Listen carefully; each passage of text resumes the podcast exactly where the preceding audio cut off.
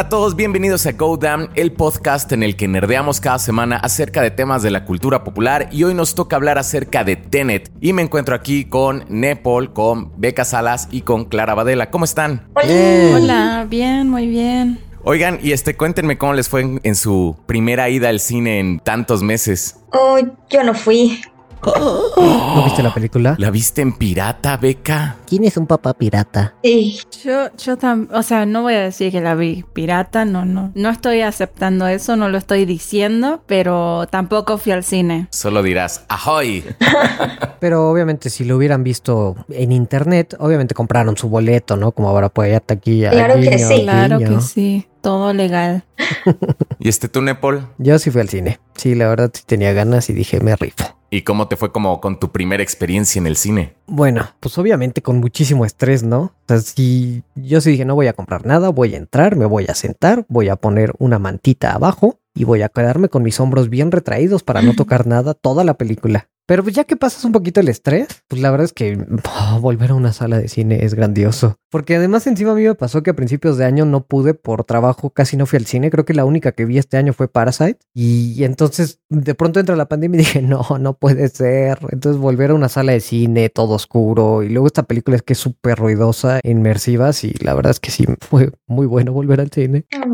Creo que la última película que vi en el cine fue la de Birds of Prey. Entonces sí, ya. Sí, sí, sí, ya fue como, ya me hacía falta ir al cine. Y aunque sí es como raro, o sea, la, la experiencia de regresar al cine es como, bueno, al menos en el cine en el que yo fui, por ejemplo, que no tenían como refresco porque pues no tenían dinero para, para las, o sea, para ponerle refresco a las máquinas, simplemente tenían como cocas de tres litros que ¿En paseaban. ¿En serio? Sí, en serio. Y por ejemplo, la mitad del, del cine estaba clausurado con cinta y de las butacas que quedaban podías como sentarte así como dos personas y luego dejaban como tres espacios. y- Pero aún así con todo y eso, fui a ver Tenet el 16, que se supone que fue como la fecha en la que se estrenó y éramos cinco personas en la sala, yo creo. O sea, sí, la gente todavía no está yendo al cine. También a mí me tocó, a lo mucho habremos ido 10, era una sala grande. Igual el 16, el feriado. Y nada más, sí, como 10 personas. Cuando yo los compré solo había una. Pero sí, ya entrando sí había como 10, pero desperregados en toda la sala. Entonces sí, y sí estaba bien vacío. Oye, ¿también a ti te tocó que estaban abiertas las puertas del cine Sí. para ventilar? Ok. O sea, no estaba prendido el aire. No, sí. Según yo sí estaba o sea, prendido el aire aire. y puertas. Sí. Sí, según yo sí. Lo cual es malo. Ajá, Sí, Porque aire no deberían debería- estar Ajá. prendido el aire acondicionado. Es que yo la verdad, o sea, me vi en la penosa necesidad de verlo por internet porque, por solidaridad, porque pues vivo con una persona que sí le preocupa muchísimo el tema del COVID por su familia y por ella y tal, entonces pues sí, fue, me sacaba, me atiborraba así de estudios donde decía que no importaba las medidas que, que tomara el cine, de todas maneras es un foco de infección porque estás juntando a personas de diferentes lugares que tú no sabes de dónde vienen en un mismo lugar cerrado durante un largo periodo de tiempo.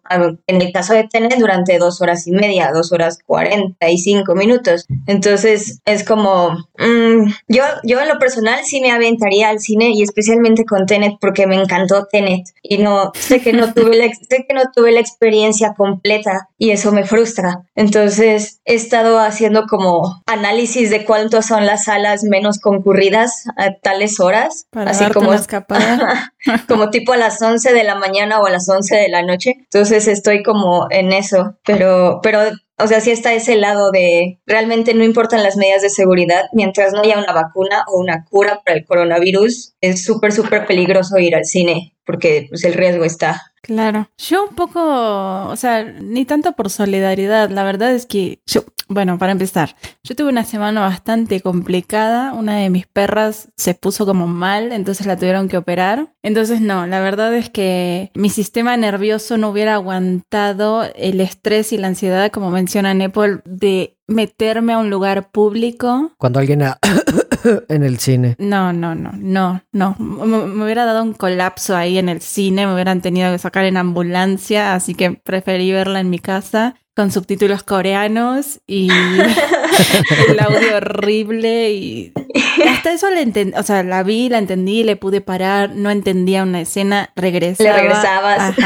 Así que con detalle, ¿eh? Con detalle. Eso es interesante, a lo mejor lo podemos platicar porque justo esta peli sí tienes como que ponerle atención a toda y sí creo que tener la posibilidad de regresarte y, oye, no entendí esta escena e ir para atrás, eso es muy útil en esta película. Es que eso ahí, justo yo estaba pensando eso como para explicar el fracaso de por qué Tenet no salvó el cine. O sea, Christopher Nolan, ¿cómo no vas a sacar una película de dos horas y media que tienes que ir a ver más veces para que la entiendas por completo en medio de una pandemia? O sea, Exacto, exacto. Y o sea, ¿sí crees que sea como porque realmente la película no conecta o es porque la gente, o sea, todavía siente como esta preocupación por ir al cine? O sea, ¿cuál crees que sea como el, el problema? ¿La película o la situación en sí? No, yo sí creo que es la situación. O sea, sí estamos viendo que aquí específicamente en México estamos teniendo una crisis de salud muy, muy, muy grande y lo que menos queremos es enfermarnos y tener que enfrentarnos con eso. Claro. Entonces, lo mismo pasa en Estados Unidos, lo mismo pasa en China lo mismo pasa en Europa, que ahorita ya están teniendo sus segundas y terceras olas y no están sabiendo también cómo manejarlas también. Entonces, sí hay como una, una preocupación de, no, manches, vamos a ir. Malabares. Malabares.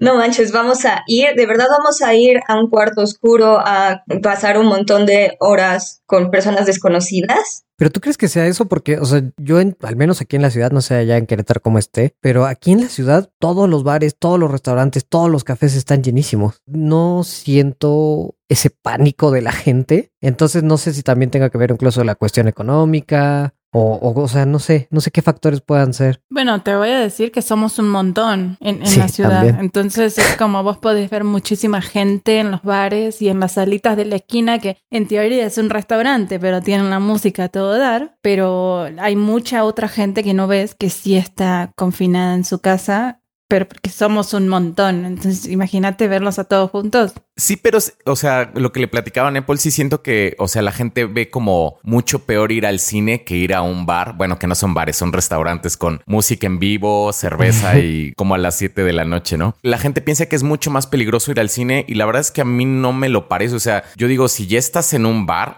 a, mí la verdad se me hace mucho más peligroso ir como un bar que estás como más en contacto con la gente y los meseros y, o sea, a, mí, pero...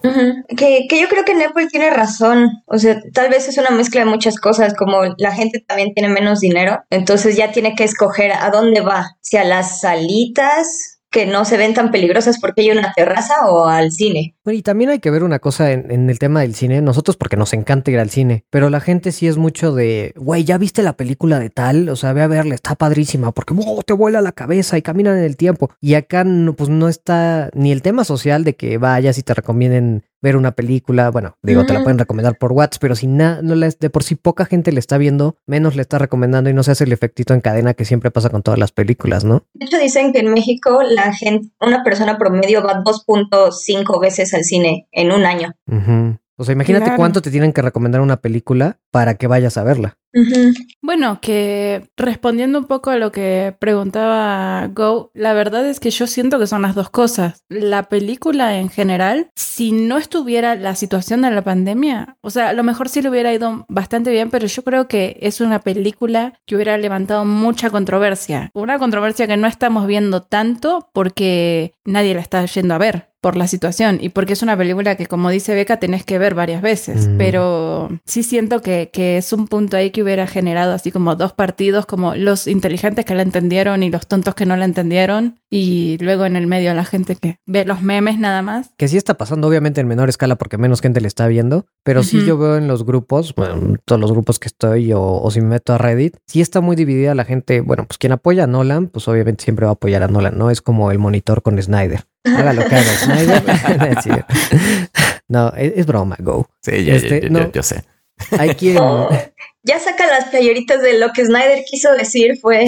Ya las voy a sacar. Saqué otras playeras, pero para la que sigue sí voy a decir lo que Zack Snyder realmente quiso decir fue... Me regalas una. Por supuesto. No, y de hecho, o sea, de eso he visto como... No, es que la película es muy profunda y obviamente es muy fácil de entender si tienes un IQ suficiente y cosas así. Y otra gente así como, no manches, es una porquería, no se entiende nada, va todo rapidísimo, para eso me arriesgué. Obviamente te digo, en menor escala lo veo, pero sí creo que por la situación, Tenet va a tener una controversia adicional, ¿no? O sea, sí te afecta la experiencia de sentir que te arriesgues y digas, bueno, que me arriesgué ahora, más vale que esto lo valga y lo valga mucho. Y pum, no está tan buena. Chan, chan, chan, chan, chan, chan, chan. Yo creo que si no hubiera existido esta situación de la, de la pandemia, no le hubiera ido tan bien en taquilla Tenet, como que desde, desde los trailers y todo, como que la gente realmente no sabíamos como a qué íbamos, o sea, realmente no sabes, o sea, sí te dicen que es como una película como de espías, pero realmente como que no te dejan como nada en claro, lo único que te dicen es que es de Christopher Nolan, pero tal vez no sea como lo suficiente como para vender como un producto, porque Inception, por ejemplo, era Christopher Nolan, pero también tenía a lo mejor a Leonardo, Leonardo DiCaprio. DiCaprio. Sí, y aquí realmente no tenían algo así.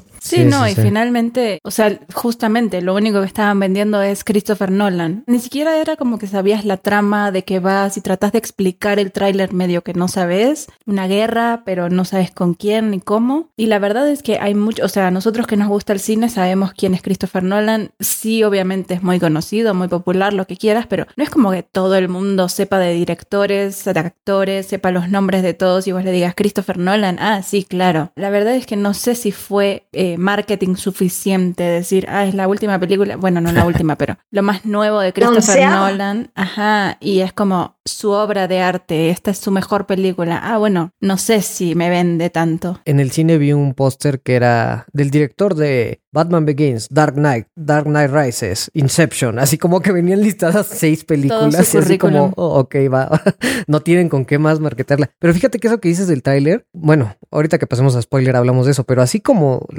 no es tan claro el concepto del, del tráiler, creo que así quiso manejar como toda la edición de la película, porque por ejemplo, o sea, si ves Inception, los trailers eran muy claros, era como estamos en un sueño, eh, aquí las reglas suceden diferentes, o sea, como que era muy explicatorio con Leonardo DiCaprio y todo, entonces sabías de qué se iba a tratar. Aquí los trailers, pues son súper vagos, ¿no? Un carro volteándose al revés y de pronto algo del tiempo, pero realmente no sabes bien de qué se va a tratar. Sabes que se trata de medio viajes en el tiempo, pero más allá de eso, nada. Y a diferencia de otras películas de Nolan, sí el cast es mucho menos famoso. Y este también tiene esto de que mucha gente dice, no, es que está muy rara, no le vas a entender. Y era lo que les iba a preguntar. Yo creo que sí es una película que obviamente sí necesitas verla varias veces para entender todo, pero creo que desde la primera vez realmente se, bueno, yo al menos yo la disfruté, o sea, sí me quedaron como varias dudas, pero sí entiendes bien como el concepto de la película en general, ¿no? Y creo que no está así como tan inentendible como muchas personas te la, te la pintan. Sí, no. Yo, yo sí creo que hay como un problema de percepción, tal vez en, en cómo estamos viendo las películas de Christopher Nolan. O sea, porque cuando te dicen, uy, película de Christopher Nolan, es que seguro la vas a tener que ver varias veces porque es muy intelectual, muy inteligente. Y eh, todos vamos como con esa actitud de, uy, uy, uy, no, no, no, es que si es una película de Christopher Nolan, es que la tenemos que ver como con paciencia, ¿no? Con leídos y escribidos. No, no, no, vamos a estudiar antes de ver una película de Christopher Nolan. Lleven su cuadernito. Creo que esta película, lo que me gustó de esta película es que es una película de acción, es una película de espías. Y yo siento que es como una, un homenaje a eso y no aspira a ser más que eso, pero con un montón de stuff al lado, que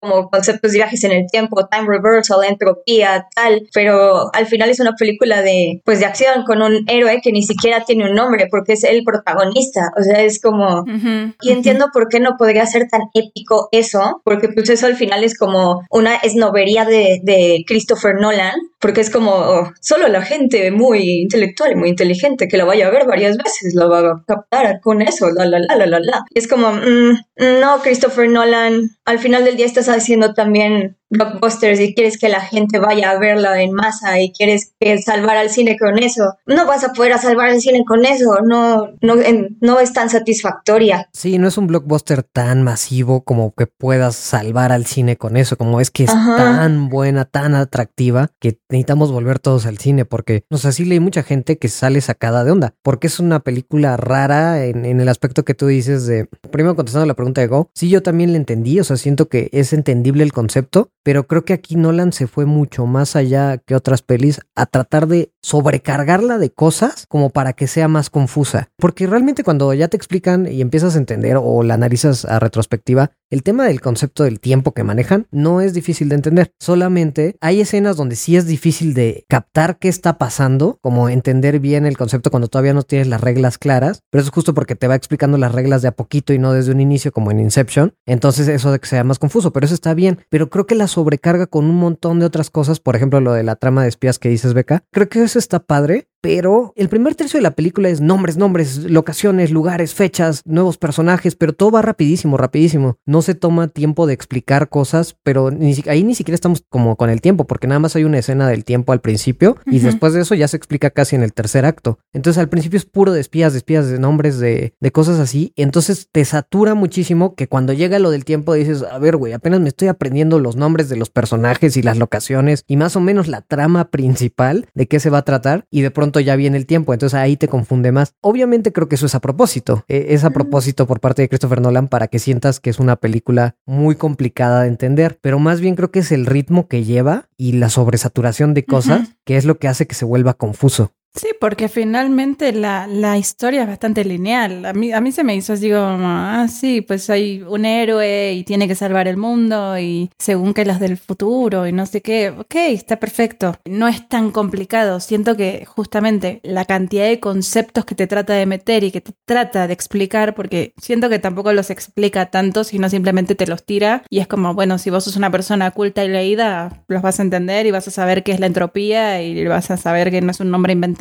pero así que digas, uy, qué complicada, no, simplemente que le da muchas vueltas y mete un montón de otras cosas. ¿Sabes cuál concepto me encantó, pero como que no lo exploró? Eso de que realmente como, ay, bueno, es que voy a, iba a soltar como un mega spoiler, este, pero no, mejor al rato que hablemos con spoilers les, les digo esto. Y o sea, por ejemplo, la película en general, ¿les gustó? ¿No les gustó? A mí me, me gustó mucho, pero, o sea, es que me gustó mucho la escena final, o sea, justo la, la escena final cuando ya empiezan a volverse súper clichés todos y que incluso, o sea, es que la, la, última conversación que tiene con Robert Pattinson, Denzel Washington, me voló la cabeza porque incluso, o sea, hacen referencias a Casablanca, así como creo que este es el final de una buena amistad y Denzel Washington, el protagonista, les dice como, pero es el, es el inicio para mí y es como, oh, sí, ah, porque ahí te empieza a decir como Christopher Nolan que esta película es una película nada más como de oda a las películas de acción, a los clichés, a los clichés de las historias que nos gusta ver tanto, pero es como,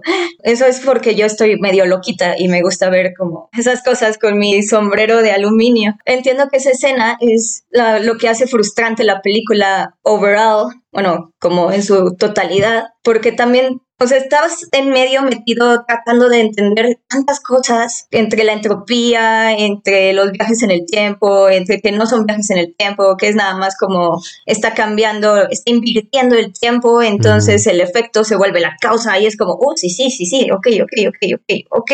Voy a tener que ver esta película siete veces para hacer eso, ¿qué? No entiendo y ya te explota la cabecita, pero les, a mí me, gustó mucho por esa escena final, creo que esa escena final ha sido de, mis cosas favoritas en mucho tiempo y, ya, perdón. Está bien, tú, tú suéltate, Beca, tú suéltate. Nepal, Clara, ustedes. Así saliendo de la película no salí como emocionado y súper hypeado, pero sí me gustó, o sea, sí salí satisfecho. Sales como con la sensación de, pues, de que viste demasiado y tienes que procesarlo un rato, ¿no? Sobre todo porque a mí sí me interesa mucho en las, en las escenas de viajes en el tiempo. A ver, yo sí necesitaba entender cómo, a ver, pero en ese momento estaba invertido o no estaba invertido. Exactamente en qué momento llegó ahí, se cambió y fue cuando hizo esta otra cosa y esta otra cosa. Para, para mí sí me causa mucho eso de que necesito saber o más bien necesito entender cómo fue el flujo de las cosas como para que quede bien. A pesar de que te explican, ¿no? Sí, al final fui yo, yo te salvé, la, la, la, la, la. Y ya, o sea, como que entiendes el concepto general, pero a mí sí me gusta como entenderlo específico. Entonces, sí me gustó, pero sí como que tuve que llegar a, pensarlo un rato. Hacer un diagramita, ¿no? Nepal haciendo su diagrama de flujo. A ver, aquí está este y aquí. Llegué con mi pizarrón, hice mi diagrama de flujo y ya quedé satisfecho y dije, ok, sí, no hay paradojas, estoy contento. Ah, a mí, fíjate, la, verdad es que no, no te puedo decir que me gustó.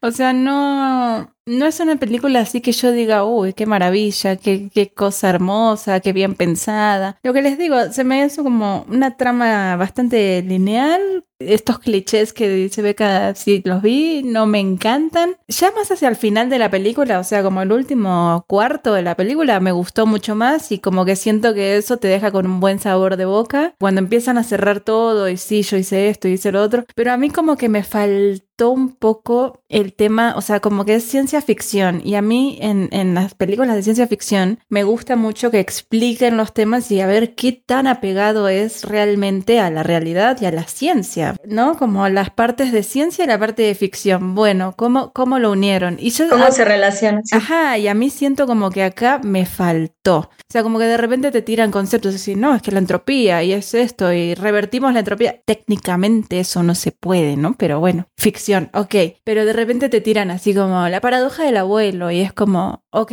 hay una paradoja, te lo están tratando de explicar y de repente te dicen, sí, no, bueno, eso no sabemos si pasa o no, pero ellos actúan como que sí. Ah, no le explican, ¿verdad? La paradoja del abuelo, solo la mencionan y esperan como que, la gente... Tengo ese problema con la peli, siento que eh, suelta muchos términos, así como cuando quieres conocer a alguien que se quiere sentir pseudointelectual y suelta un montón de, términos así a lo loco y teorías, pero no las explican. Eso lo sentí mucho de esta peli. Sí, sí, entropía y esto, y la paradoja del abuelo y el determinismo y tal, así, pero como muy de lado. Y hay un momento en el que Robert Pattinson dice, ¿ya te duele la cabeza?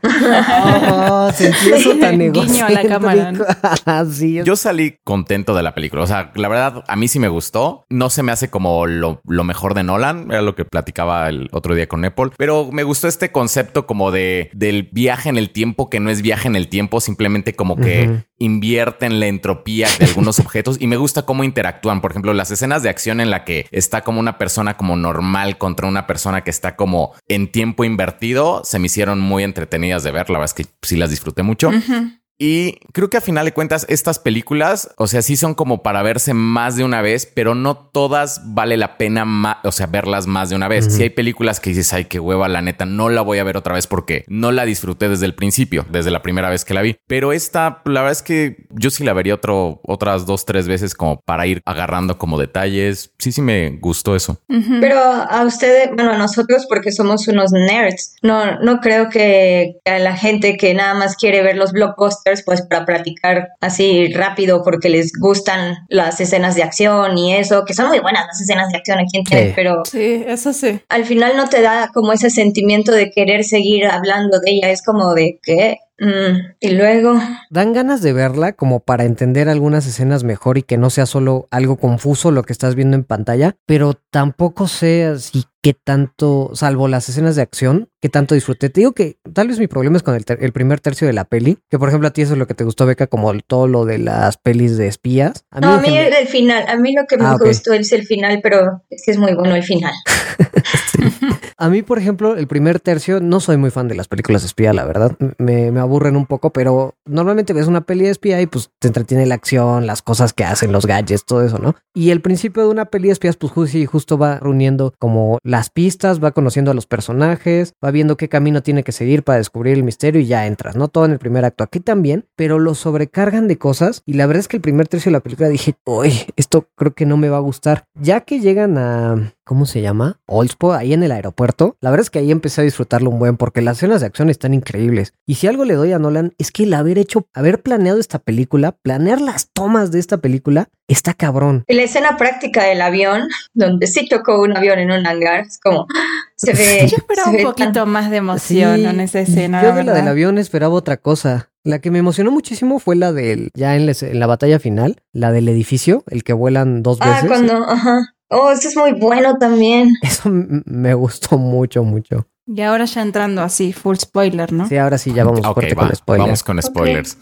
a ver, ¿qué nos ibas a contar yo? Lo que les iba a contar de que el concepto que me gustó mucho y no lo exploró fue de quién realmente nos quería como eliminar, o sea, que está hablando de que los humanos del futuro son los que nos mandaron como esta, pues esta como bomba o, así, pero este concepto ya no lo exploró tanto, simplemente es como que se quedó como muy en el aire y se me hizo un concepto como muy interesante de que el futuro nos estuviera atacando, pero no te dicen como, sí te dicen un poquito como por qué, pero se queda así como en un par de líneas y siento que eso debió debió como explorarlo un poco más porque Sí. sí estaba muy interesante. ¿Sabes por qué creo que no lo exploró? Porque es como el mayor problema que tuviera su trama en términos de ciencia ficción, digamos. Porque todo el tema de la caminata en el tiempo de la inversión, pues, es súper determinista en esta película. Nada del pasado lo puedes cambiar. Nada, absolutamente nada. Se nota en muchísimas escenas y, y hasta varias veces es frustrante como ver el protagonista no lo entiende a pesar de que ya lo vivió varias veces. E incluso mismo Robert Pattinson de pronto dices que no sé qué va a pasar. Claro que lo saben, ya lo han vivido muchas veces. No puedes cambiar el pasado. Tus acciones ya estuvieron determinadas e incluso si tú tuviste que ver en esa línea temporal, eso ya pasó y ya no lo puedes cambiar. Digo, todas las películas de de viajes en el tiempo tienen su manera de manejar estas cosas, ¿no? O tienes líneas paralelas, estilo Endgame, ¿no? Que se crean dimensiones paralelas cada que haces un cambio, o es totalmente determinista, eh, estilo como en El prisionero de Azkaban, que no importa cuánto, lo que regresa Harry Potter y los niños no pueden cambiar nada. Entonces aquí, al manejar un tipo súper determinista, el futuro tendría que saber que no lo lograron. Aunque desentierren el algoritmo, aunque vean el tema de la explosión, en algún momento se tienen que haber dado cuenta que no lograron la misión no lograron que el algoritmo se pasara al futuro. Entonces, tendrían que haber diseñado otro plan y no se hubiera quedado todo en las manos de Sator. Entonces siento, no sé si me estoy dando a entender. No, no, sí, sí, sí. Sí, sí, sí, se entiende, se O sea, justamente no habría manera de que ganara el futuro y el futuro lo tendría que saber. Entonces, o decidieron, bueno, que ya va y voy a hacer la morición, o hicieron otro plan y buscaron otra persona para que hiciera otra vez buscar el algoritmo y demás, ¿no? Pero bajo todo el tema cíclico que trae la película, no hay manera de que ganara el futuro. Entonces siento que no lo exploraron por eso, porque se vería más evidente. Ya, ya, ya. Capaz que lo ves después en Tenet 2. No, fíjate que, que yo creo que fue intencional porque creo que lo que la película no quiere es que nosotros pensemos justo en términos lineales. Entonces, de hecho lo dicen varias veces. Incluso cuando está, cuando está el protagonista a punto de entrar a Ucrania, cuando ya está a punto de, de evitar, bueno, tratar de evitar que se roben el plutonio, cuando le dice, oye, pero yo quiero salir primero, quiero ser parte de la primera ronda, la primera división que sale, como, y el general le dice, como, si sigues pensando en términos lineales, no me sirves. Sí, sí. Entonces, varias veces, o incluso como por la, en la escena final, en donde se están diciendo Robert Pattinson y el protagonista como ya diciendo, hey, yo soy el protagonista, sí, y yo soy el que hace los eventos de tu, que te provocan ser el protagonista. Pero entonces ahí Christopher Nolan se vuelve super meta y empieza como a decir, sí, mira, estos son los personajes y los arquetipos que tú conoces en este tipo de películas. Entonces es como todos los eventos que nosotros podemos pensar sobre las líneas temporales, creo que es como la idea de que están pasando en el mismo momento, exactamente todas, pasado, presente y futuro. Ujú. Por eso Neil le dice varias veces lo que pasó, pasó. que es como, Entre pues sí, pues ya se vuelve, bueno, está como muy daddy yankee porque se lo repito varias veces. Digo, lo que pasó, pasó. Y ya, entonces sí es como, es, ya pasó, está pasando y pasará al mismo tiempo que estos güeyes están intentando otras miles de cosas para cambiar los outcomes que tienen. Yo lo entendí como que ese es un futuro o ese es un futuro que también tal vez ya es como parte del pasado. O tal vez toda esta película en realidad es como el revertimiento o la, los otros intentos de evitar que sí pasara la tercera guerra mundial. Porque de hecho a mí me llamó mucho la atención una escena en particular que es cuando Neil está corriendo cuando corre. Ya la última escena cuando va corriendo, corriendo, corriendo muy rápido y está a punto de saltar, que ya ven que hay una tipa que le grita Neil, Neil, Ajá. Y quién sabe quién es esa tipa. Entonces es como que, como que sentí que Christopher Nolan estaba abriendo todavía más las teorías y conspiranoias de todo que podría tener esta película. Pero yo entendí que ahí en esa escena era como su compañera, ¿no? Sí, Eh, era la que le brifeó al protagonista. No me acuerdo cómo se llama, pero Aaron Taylor Johnson, bueno, el personaje de Aaron Taylor Johnson, le dice, brifea a- al protagonista. Ajá, esa, ¿no? Entendí que era ese su personaje. Sí, pero, o sea, el hecho de que esté, de que él haya gritado, me llama la atención porque se supone que todos ellos tienen cierto conocimiento de lo que va a pasar y lo que ha pasado, pero no todos los tienen completos. Entonces, eso fue lo que me, me llamó la atención. Que fue como, "Ah, ¿por qué le gritó? ¿Y por qué no le hizo caso? ¿Por qué se siguió? Y, ¿O por qué no la escuchó? Entonces, es como, "Ah", y ya. No me acuerdo de, de esa parte. Es cuando Neil se desvía, cuando decide, se da cuenta que, que van, a- van a necesitar ayuda dentro del... Ay, no me acuerdo cómo se llama, el lo madre, donde van a enterrar el algoritmo, ¿no? La cuevita, cuando se meten en la cuevita. Ya ves, tengo que ir al cine otra vez. sí, ahí donde van a enterrar el algoritmo. De hecho, esa escena es como confusa y eh, eso es de donde digo que Nolan lo hace más confuso, porque no muestran cuando Neil vuelve a invertirse para ayudar. Entonces de pronto estás viendo a Neil viendo todo en reversa y de pronto lo ves viendo todo bien y dices, ¿qué onda? O sea, te, confunde más a propósito por ese tema. Y creo que puede pasar esas cosas como lo que dice Beca. A mí un poco el tema como del tiempo y, o sea, lo que les digo, ¿no? Como que esta parte de la ciencia ficción no me encantó porque está este tema para empezar del villano que es este, el futuro. O sea, como a ver, ¿quiénes son los del futuro? ¿Es todo el mundo? ¿Es toda la sociedad? ¿Es Trump? O sea, ¿Hay un malvado específico? ¿Quién está mandándonos a, la tercera guerra mundial o a la guerra del fin del mundo, lo que sea? Todos y ninguno. Ajá, uh. Entonces, como que eso me, me dejó un poco conflictada. ¿Quién es el futuro? ¿No? ¿Y por qué el futuro solo eligió un tipo? Un tipo que se está muriendo, que tiene el ego más grande que... O sea, no me cierra muy bien esa parte a mí. Pero tú crees que eso afecta porque obviamente tienes que tener la suspensión de incredulidad de un montón de cosas. O sea, de No, no, por supuesto. Desde, para empezar con el tema de la entropía, por supuesto. Bueno, y para empezar el tema de que una científica descubriera cómo revertir la entropía del mundo entero y su mejor plan para esconderlo era hacer nueve horrocruxes y pasarlos al pasado. O sea, es como... o sea... Tienes que tener saltos de fe, como dice la película, o, esto es en Inception. Este, o sea, sí, hay ciertos argumentos que tienes que aceptar. Es, por ejemplo, a mí Inception me gusta, a pesar de que sé que es ridiculísima. La, la, premisa es estúpida. Es nos metemos todos a los sueños de cada quien y nunca ni siquiera se toman el tiempo de explicar cómo lo hacen. Sabes que hay una caja y se ponen todas una intravenosa. No sabemos cómo a través de la intravenosa entran todos al subconsciente de los demás. Pero, o sea, no te preocupas por ese tema. Yo creo que ahí es diferente. O sea, es que creo que en todas las películas de ciencia ficción, como dice Clara, habría como que seguir ciertas reglas, aunque sean reglas que funcionan únicamente dentro de la película. Ajá, exacto. Ajá, no, o sea, es como lo que dices, que no te cuadro. O sea, hay veces que te cuadra, hay veces que no te cuadra y hay veces que no te cuadra como a tal grado que dices, es que no puedo disfrutar la película porque esto que me dijeron, esta explicación que me dieron, o sea, de plano no me cuadra. No tiene sentido. Y creo que es más o menos lo que le pasó a Clara en esta película, ¿no? Sí, como que siento que hay tantas cosas que no tienen tanto sentido y no sé por qué están ahí que no me permiten como, o sea, como que me dejan así como de, bueno, a ver, a ver qué pasa y a ver cómo lo soluciona y a ver qué dice, pero nunca soluciona nada y te tiran así conceptos, la entropía, la paradoja del abuelo, el futuro, el algoritmo, el algoritmo. ¿En serio? La cuestión acá es un algoritmo dividido en nueve partes y que encima cada parte está en una bomba. No sé, no, como que son palabras raras que la gente medio relaciona porque algoritmo, todo el mundo escuchó la palabra algoritmo ahora en la, era de las redes sociales, entonces como que,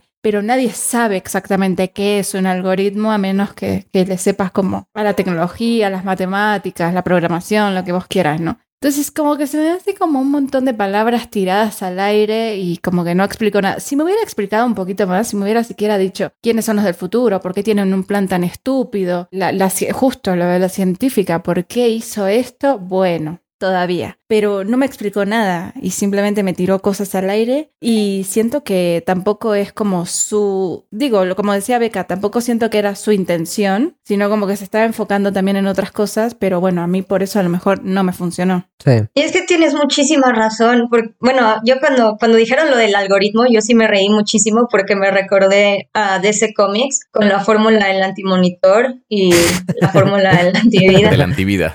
De la antivida. Es como, pero alimentó, alimentó mis sueños geeks ahí. Pero es que justo es como súper insatisfactoria la película por eso, porque te promete que te va a meter tantos conceptos chidísimos y que va a, a promover un, un, montón de discusiones súper padres cuando al final es una película de acción y ya. Y te dicen como el algoritmo, la Plutonio 241, lugar extraño en al suroeste de Ucrania, Starks 12 o Starks 32, lo que sea. Pero todas estas son palabras vacías, entonces es como...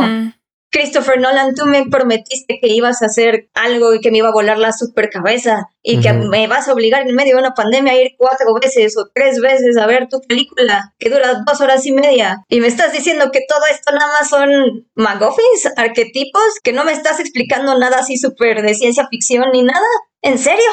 Ajá, exacto, sí, como ese fue mi, gran problema también. Ajá. Como que, o sea, yo dije, no, ahora voy a tener que hacer como, como Nepal, ¿no? A conectar todas las cosas, hacer mis diagramas, hacer mi, mi pizarrón lleno de pistas y misterio, y la verdad. Con el sombrerito de aluminio de beca. Ajá, exacto, o sea, sí, todo junto, el paquete completo, pero la verdad es que sentí que no me dio lo suficiente como para decir, ah, sí, voy a seguir con esta teoría, la voy a investigar, voy a pensar, pero la verdad es que no. No, no, no. De hecho, o sea, lo confuso creo que llega a ser nada más como la línea de tiempo que sigue o en qué momento es. Por ejemplo, la escena que sí me dan muchas ganas de volver a ver y que es de las que dije, a ver, tengo que entenderla en retrospectiva y para lo que hice el diagrama de flujo en la pared de mi casa, fue por ejemplo cuando Sator está interrogando al protagonista, cuando ves la versión rojo y azul, ¿no? Ah, sí. ¿Qué onda? O sea, por la manera en que te lleva directo esa escena, porque además te la mete rapidísimo después de una escena de acción sin que tengas tiempo de respirar, empieza a pasar esto y habla al revés y como que ve desfasado el, el interrogatorio y todo eso. O sea, esas partes creo que visualmente es como más confuso verlo que el concepto per se. Lo cual está bien, o sea, porque la construyó de una manera en que su concepto se viera más complicado de lo que es y lo usó padre en escenas que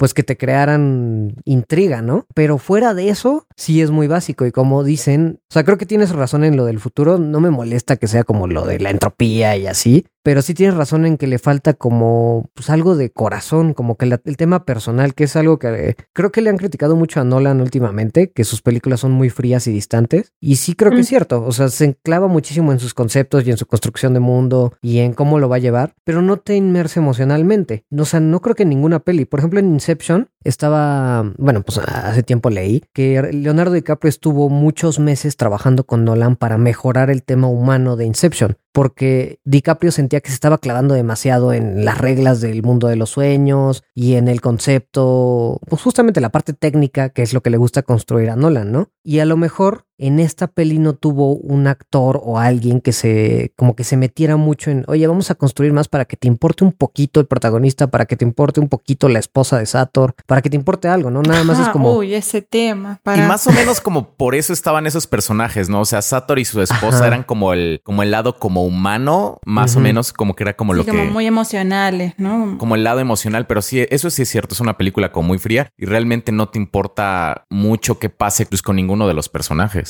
También esa es otra, no logras conectar con nada, pero ahí está el tema también del amor, que es algo que a Nolan le fascina, que meter el amor y, y, y finalmente es eso lo que te va a salvar en la vida, el amor. Para eso siento que está el personaje de la esposa, que no aporta nada. O sea, como espías podrías haber entrado de cualquier manera, pero mencionar lo del amante, lo de, lo de la pintura, su trabajo, el hijo, que el hijo apareció en una sombra allá en el fondo, a mí se me hizo un personaje completamente inútil, salvo que al final lo mata. Bueno, está bien, pero lo hizo mal encima, entonces, no sé, se me hizo un personaje así como la representación del amor, que es lo único que le importa a Nolan y ya. Es que todo el mundo, o sea, tienen muchísima razón en eso, pero es que una parte que me parece interesante de ese punto de vista es que siento que Nolan a veces quiere quitar la relación que hay entre personajes y autor y creador, siendo Christopher Nolan como el creador. Entonces, eso es algo que, no sé, eh, Miguel de Unamuno, un escritor,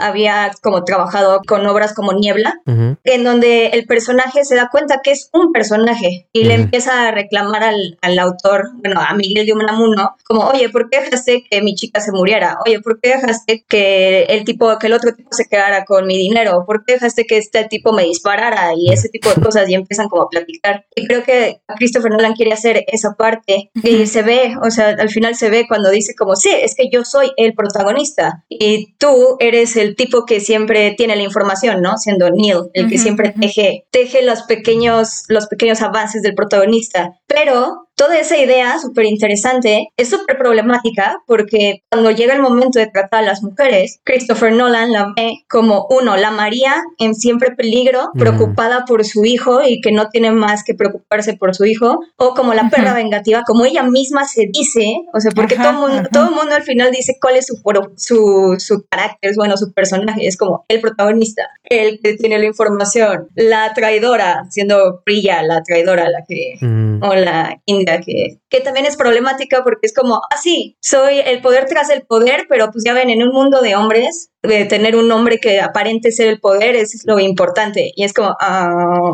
Nolan. También tiene un tercer, una tercera manera de usar a las mujeres, que es matándolas para, para aumentar el drama del protagonista. De hecho, o sea, sí es como... ah, Siempre hay un issue con una esposa, ¿no? Como en las películas Sí. de Nolan. Siento que aquí agarró lo mismo de, de Inception de, ah, pues ponlo de los hijos, ¿no? Bueno, a DiCaprio le salió bien esta obsesión de volver con sus hijos, pues pónsela, pónsela también a la mujer. Pero como que no la supo ejecutar. Algo estaba viendo, no sé si, si tenga razón, la verdad es que no, no me he metido a, ver bien el trabajo del hermano de Nolan, que no me acuerdo, pero es el hermano de Nolan, que le ha ayudado en todos los, todos los guiones, en todas sus películas, excepto en Inception. Y a lo mejor se siente aquí, bueno, Inception pues tuvo el tema de Leonardo DiCaprio muy metido en el tema humano, ¿no? Y aquí a lo mejor no tuvo a nadie, ni a su hermano, ni a DiCaprio, y por eso se siente tan tan básico, porque incluso en las escenas donde habla de su hijo, es como le dice el protagonista, es un niño muy bonito, no sé, alguna cosa así, es, es, es un buen niño. Y ella, es todo para mí. Y ya, se voltea. Sí. O sea, todas sus escenas cuando habla del niño, eh, es como lee una frase, es todo, es lo más importante, no hay nada sin mi niño. O sea, como que... Como que cuando sos madre te dan un guion así como, mi hijo, es todo, es mi vida, es lo mejor, es, hermoso, es bonito. No hay nada sin él. Si Nolan no así de check, ya está el punto humano, ya lo tratamos. Ajá. Siento que Nolan ahí es como cuando los sociópatas aprenden emociones para integrarse en la sociedad, que, que dicen, ah, a los demás humanos les gusta emociones, tristeza. Amor, amor, este parece que les gusta mucho, voy a anotarme an- amor. Entonces siento que las pone, pero se siente que es alguien que no, como que no agarra bien el concepto de lo que es el amor o la, o la parte humana y nada más lo mete como para complacer a la gente. Pero si por él fuera, Metería puros conceptos, ¿no? Ajá. Y creo que esta es la película que es más puro concepto, puro concepto. Y voy a hacer lo que yo quiero. Voy a hacer mi película de espías que llevo años queriendo hacer. Y todavía le falta. A lo mejor la siguiente película que veamos de él ya ni siquiera se va a molestar en meter a una señora que quiera a su hijo. Ya va a ser Y puro. se va a llamar película. La película. película. Hecha por el creador. y ya nadie va a tener nombre. Va a ser el protagonista, secundario, terciario, villano. La mujer. La mujer. sí, cañón. Sí. Eso sí le falla mucho. Ajá, o sea, fuera de todo eso, tengo que darle a Nolan, la verdad es que la escena final, o sea, la batalla esta en la que el edificio explota en ambas, o sea, hacia adelante y hacia atrás. Sí, está La verdad es que sí, sí es una película que en, en ese aspecto me gustó mucho. En ese aspecto me gustó mucho. Sí. Y eso que no la vieron en el cine, en el cine se ve increíble. Y eso es lo que, por no eso yo quiero, yo lo necesito ir al cine. Yo espero que en tres semanas ya pueda ir al cine. ¿Y al elenco cómo lo vieron? O sea, por ejemplo, a Robert Oh, Pattinson genial. y... eh, no, no recuerdo el nombre del, del protagonista. Washington algo. Denzel Washington Jr. Denzel Washington. No, no, sí es Washington. No, no estoy confundiendo negros. No, es que sí es hijo de Denzel Washington, Ah, sí, pero ¿en serio? Sí, sí, sí. Eso no lo sabía. Robert Pattinson lo hizo muy bien, creo que es bastante carismático. Sí, a mí me gusta, me, me gustó Es muy bueno. bastante Robert Pattinson. De hecho, me dio mucha, mucha risa porque, o sea, su peinado, como su copete siempre bien peinado en todo momento, me, me era un punto a favor. La verdad es que sí me daba gusto verlo siempre tan bien peinado. ¿No les pasó que lo veían y era así como, ah, a lo mejor más o menos así se va a ver como Bruce Wayne o Sí, algo así? sobre todo cuando estaban en, en el aeropuerto. justo. En el aeropuerto, ¿no? Que con estaban- todo el arte dije, a ver, a ver, voy a poner mucha atención cómo se ve con un traje de diseñador, en un ambiente rico. Sí, sí lo veo, sí lo veo. Sí, sí me gustó, me gustó. Todo, todos me, me gustaron, la verdad. Sí me... Claro el- que el no, tú me- odiaste, me a, tú odiaste a la mamá, me lo dijiste. ¿A quién? Elizabeth de Vicky. A de, de Vicky. Ah, bueno, mamá. sí, o sea, pero No, pero actúa bien. Ajá, o sea, como tal, o sea, no me gustó el personaje, no, no, no se me hizo así como interesante, tampoco así como los traficantes estos que son cuando se suben así al, al edificio y esa escena me gustó mucho, pero aún así llegaron a hablar que eran indios. ¿Qué hacían ahí nada más? O sea, ¿cómo, ¿cómo llegas al punto de estar con un traficante que es intocable y después encontrártelo en la calle y que te dé pistas? Porque sí, no sé, una cosa rara. Sí, no, no se entendía bien que Priya era de Tenet. O sea, es que sí, tiene unos diálogos bien raros. Porque cuando Sí. sube y descubre que es Priya la que está detrás de eso, para empezar ni entendiste si Priya traficaba armas o no, que entiendo que sí, pero también tienes que es parte de Tenet, ¿no? Es que, según yo, bueno, por lo que entendí, yo sí tengo que volver a verlo justo por Priya, porque fue algo que no entendí muy bien, pero por lo que entendí, sí, ella es como la que siempre está detrás de cosas. Entonces, al principio sí traficaba armas y era la que sabía y tenía la conexión con este ucraniano, con el malo malote. Sator. Y Sator. ¿ah? Ajá. Pero luego, cuando ya revierten el tiempo y ya no están pensando nada más en, en eso, ella ahora puede servir como la que sabe dónde y cómo y cuándo van a sacar el plutonio 241. Ujú. Y ya después de eso ya van y lo y crean el plan para llegar al plutonio 241 revirtiendo el tiempo, uniéndose a la, al escuadrón. Pero esa es mi teoría. Tengo que volver a verla. No, o sea, sí dicen que Priya es una picuda de Tenet, porque a final de cuentas el equipo de Aaron Taylor Johnson era, era parte Pero de... es y no es, ¿no? O sea, es No, y no sí es. dijeron, Robert Pattinson dice, son del equipo de Priya. Ah, ok. Entonces como que se entiende que ella es una picuda de como la directora general en turno de Tenet. Y ya después al final de la película descubres que en realidad el fundador y el que está detrás de todo siempre ha sido el protagonista. Pero sí es raro cómo la presentan a Priya porque pues sí al principio no entiendes nada, nada más entiendes que ella es una traficante de armas y después ya le está dando tips a- al protagonista. Pero creo que lo que es muy interesante es que puedes sacar como análisis de cada personaje, puedes sacar un análisis independiente de Priya, puedes sacar un análisis independiente del protagonista, puedes sacar un análisis independiente de Robert Pattinson y por qué es tan genial. Hoy deberían ver, ¿saben qué deberían ver? Deberían ver El Diablo a todas horas. Ya se estrenó en Netflix, ahí sale Robert Pattinson. ¿Es la de Tom Holland? Ajá, es la de Tom Holland. Sí deberían verla porque también sale Robert Pattinson y los personajes son así diametralmente distintos Mm. y Robert Pattinson lo hace genial en las dos. O sea, es genial ese hombre. Yo creo que fue mi personaje favorito de Tenet. Creo que lo que yo más admiro de esta película de Christopher Nolan es que llega a tocar temas súper interesantes que son súper ambiguos, súper vagos y los logra transformar en un blockbuster. Que aparte sí tiene súper escenas de acción. Cuando es la escena de la persecución, cuando se están como eh, se están pasando la, el algoritmo y tal. Mm. a mí me pareció genial así cuando se están chocando las puertas y es como, oh Dios, oh Dios. Pero al final son, son conceptos que creo que le gustan a Christopher Nolan y para bien o para mal, pues logra hacerlos y convertirlos en una película de 200 millones de dólares. Entonces, Sí, a mí, a mí eso, la verdad que sí me impresionó mucho. Sí me gustó el tema de cómo sabe Nolan invertir su dinero. O sea, la verdad es que sí siento que más allá de, de la ciencia ficción y lo que sea, y los personajes y lo que no me haya gustado, siento que tiene un manejo del dinero increíble y la verdad es que se le nota mucho y la verdad está muy bien hecha. Y sí me impresionó mucho la planeación que tiene que tener este tipo para poder hacer, como decían, todas las Ujú. escenas en simultáneo. La escena de la, la batalla final a mí me impresionó porque tenías un escuadrón yendo hacia adelante, otro yendo hacia atrás, ya sabían, y las explosiones pasan en simultáneo. No, la verdad me pareció muy increíble. Y la verdad es que siento que a, diver- a diferencia de Mulan, estos sí son 200 millones este, bien, bien gastados. Y además que lo haya hecho casi sin efectos especiales, digo, obviamente sí usó es- efectos especiales, pero que en general lo que haya hecho es hacer 500 millones de tomas, unas al revés y otras correctas.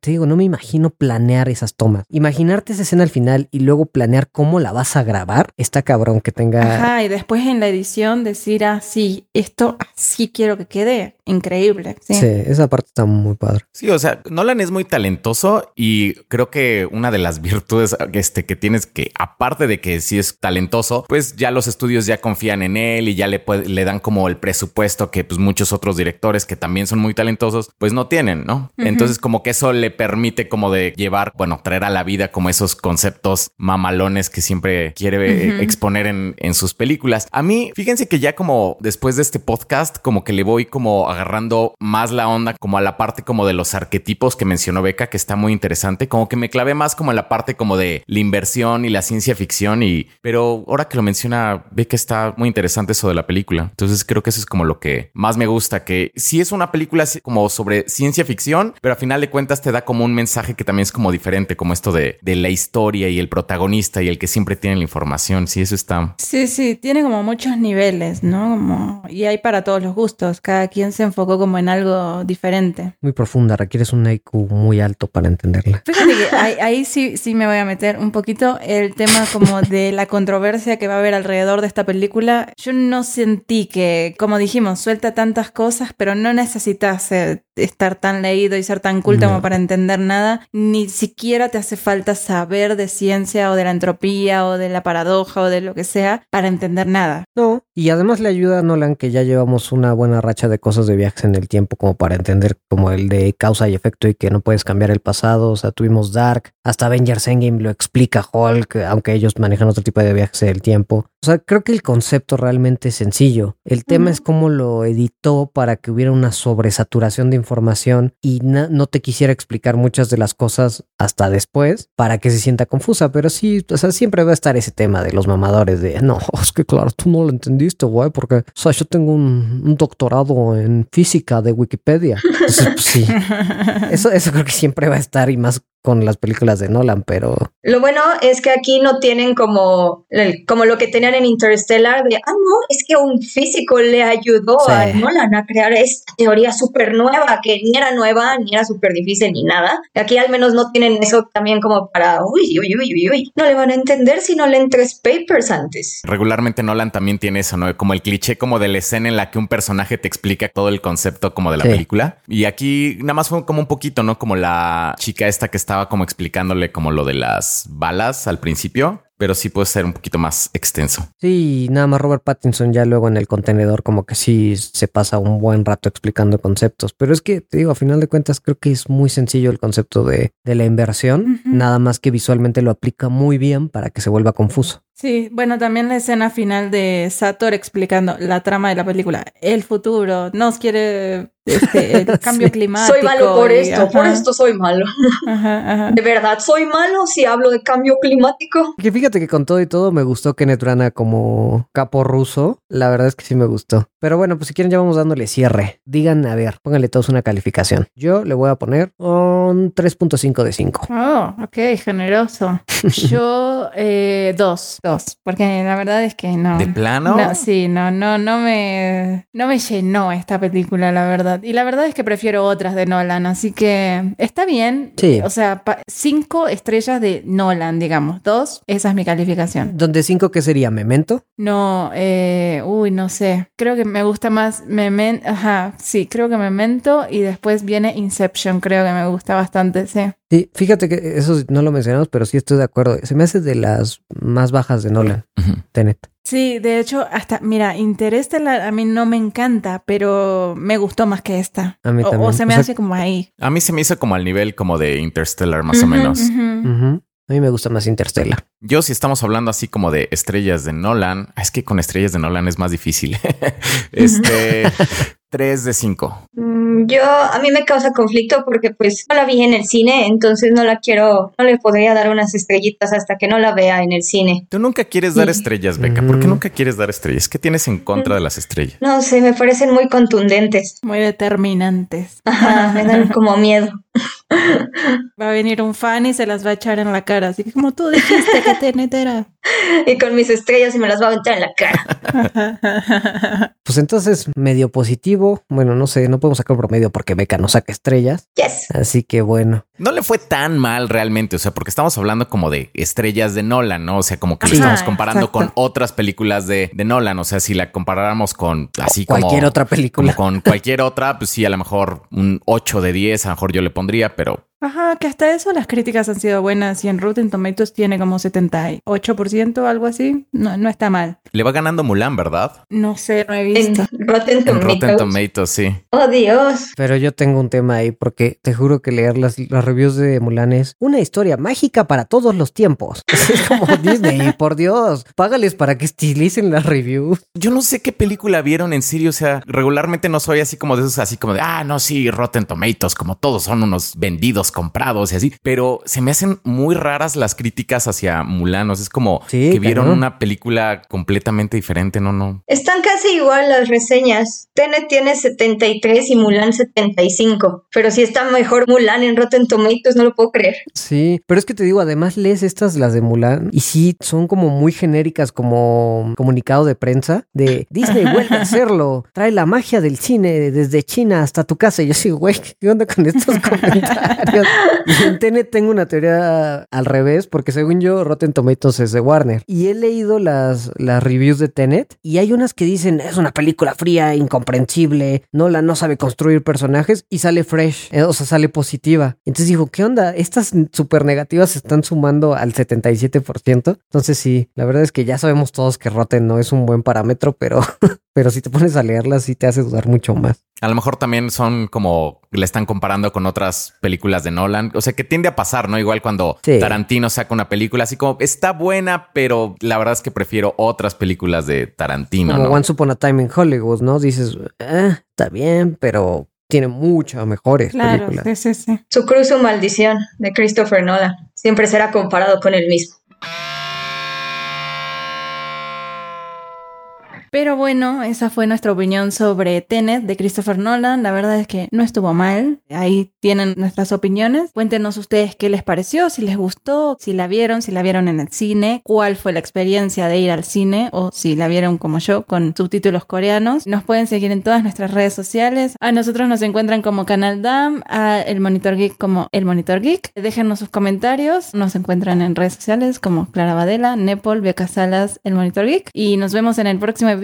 Sí, que hay que mencionar que la vez pasada les dijimos a todos que nos veíamos la próxima semana. Ya pasaron dos semanas. Disculpen ustedes. Hay que mencionar que pues el podcast va a ser quincenal. Nos hemos puesto de acuerdo todos y decimos que va a ser quincenal. Todavía no sabemos de qué vamos a hablar el próximo podcast, pero pues allá nos veremos. Y estaría bien que nos dejaran como comentarios también, a lo mejor ciertas ideas de qué les gustaría que habláramos. Si les está gustando, si no, si odian a Beca por no calificar, o si la aman por eso, ahí escríbanos en Instagram, eh, donde se pueden dejar comentarios es en YouTube, en este podcast, y donde en iBox. Bueno, pues cuídense mucho y nos estamos viendo la próxima.